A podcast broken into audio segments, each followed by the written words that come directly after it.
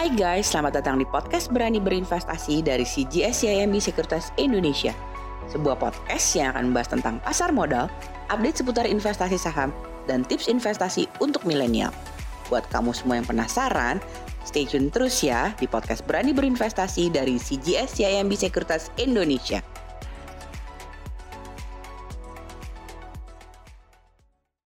Halo teman-teman semua, apa kabar kalian? Kita jumpa lagi nih di podcast Berani Berinvestasi bersama CGS CMB Sekuritas Indonesia. Bersama saya, Aditya Perdana, dan tetap rekan-rekan saya, yakni Fani Soerman. Saya sapa dulu ya, Fani. Hai Fan, apa kabar?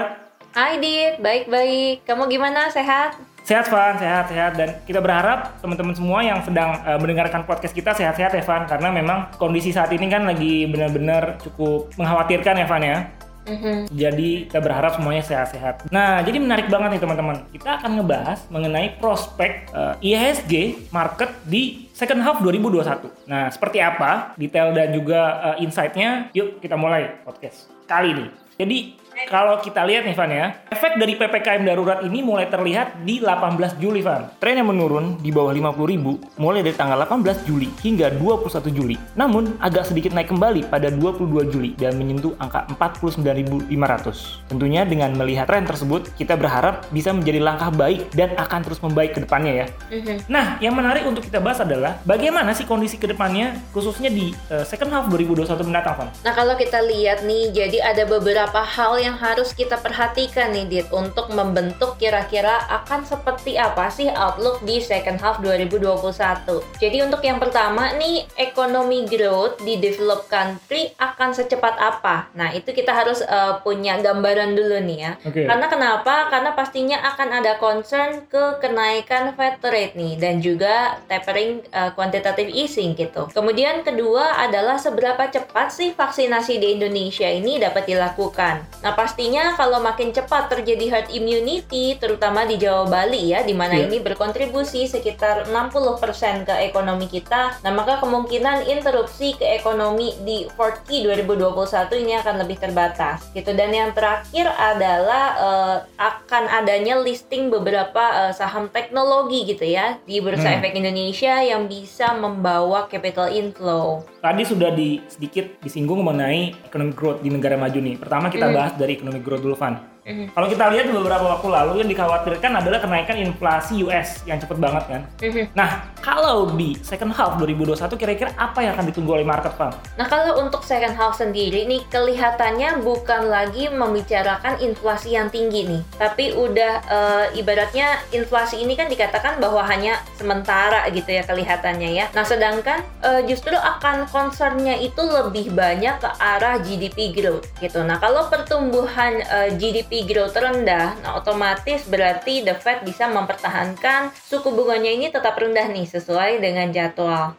Oke, oke. Menarik ya. Mhm. Nah, kalau kita lihat dari The Fed sendiri nih, Van, yang mengatakan Fed rate kemungkinan akan dinaikkan satu tahun lebih awal dari jadwal, yaitu paling cepat di awal 2023. Dan Mhm. ada potensi ada dua kali kenaikan. Nah, selain itu ada kemungkinan akan mulai kurangi QE ya di September 2021 dan akan stop stimulus di akhir 2022. Nah, efeknya kira-kira nanti ke Indonesia seperti apa, Van? Untuk ekonom dari uh, CGS CIMB sendiri ini memperkirakan uh, Bank Indonesia nih akan mulai menaikkan suku bunga ya di second quarter 2022 dan di akhir tahun 2022 itu akan ada uh, dua kali kenaikan menjadi 4%. Oke, menarik banget nih ya teman-teman semua. Tadi gimana proyeksi dari ekonomi kita ya dari si GSMB. Oke, nah yang pasti juga investor mau tahu nih Van ya. Ketika itu terjadi tapering kan eh, di tahun 2013. Nah, kemudian GCI turun 22% dalam waktu 6 bulan setelah Fed umumkan hal tersebut. Lalu rupiah terdepresiasi ya 19%, kemudian eh, bond kita yang 10 tahun Indonesia naik 309 basis poin ke 8,8%. Nah, kalau kita lihat dari historical, apakah jika terjadi tapering kali ini akan ada diskon besar-besaran seperti waktu itu kapan? Nah, kalau dilihat ya, kondisi kali ini sebetulnya lebih baik nih dibandingkan dengan 2013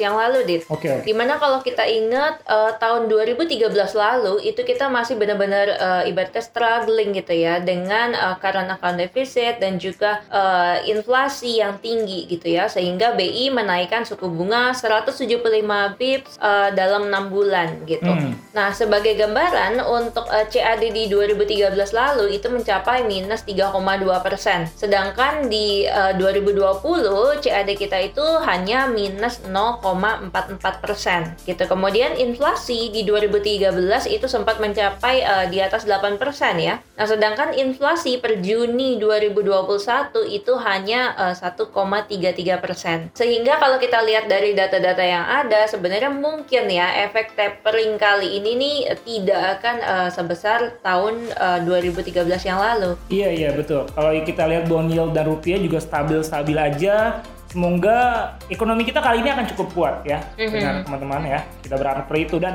lalu next kita mau bahas vaksin nih, Van. Karena ini faktor yang paling penting ya, salah satu faktor yang penting juga untuk GDP kita ke depan nih, Van. Benar deh. Jadi memang seperti yang udah tadi kita bahas di awal juga nih ya, bahwa memang eh, daerah Jawa Bali ini nih berkontribusi sangat besar ke GDP ya, yaitu sekitar 60% tuh GDP Indonesia nih. Oke. Jadi eh, memang kalau kita lihat target pemerintah sendiri untuk terciptanya herd immunity atau 70% sudah divaksin di akhir Agustus eh, itu adalah memang untuk area Jawa dan Bali gitu ya. Iya. Nah, kalau misalkan ini tercapai, eh, maka ini akan jadi kunci dari pelonggaran PPKM darurat dan eh, harusnya semoga aja nih ya nggak akan terlalu menekan GDP kita di 4Q 2021. Oke, semoga semoga. Mhm. Nah, saya juga tertarik nih, Vas, untuk ngebahas potensi listingnya saham-saham teknologi besar seperti Bukalapak dan Goto nih. Kira-kira efeknya gimana sih, Van, ke market? Nah, untuk Bukalapak sendiri eh, ini kan akan IPO tanggal 6 Agustus ya. Iya, 6 Dan Agustus. eh, Goto ini juga kemungkinan nih akan listing di sekitar eh, 4Q 2021 gitu. Nah, ini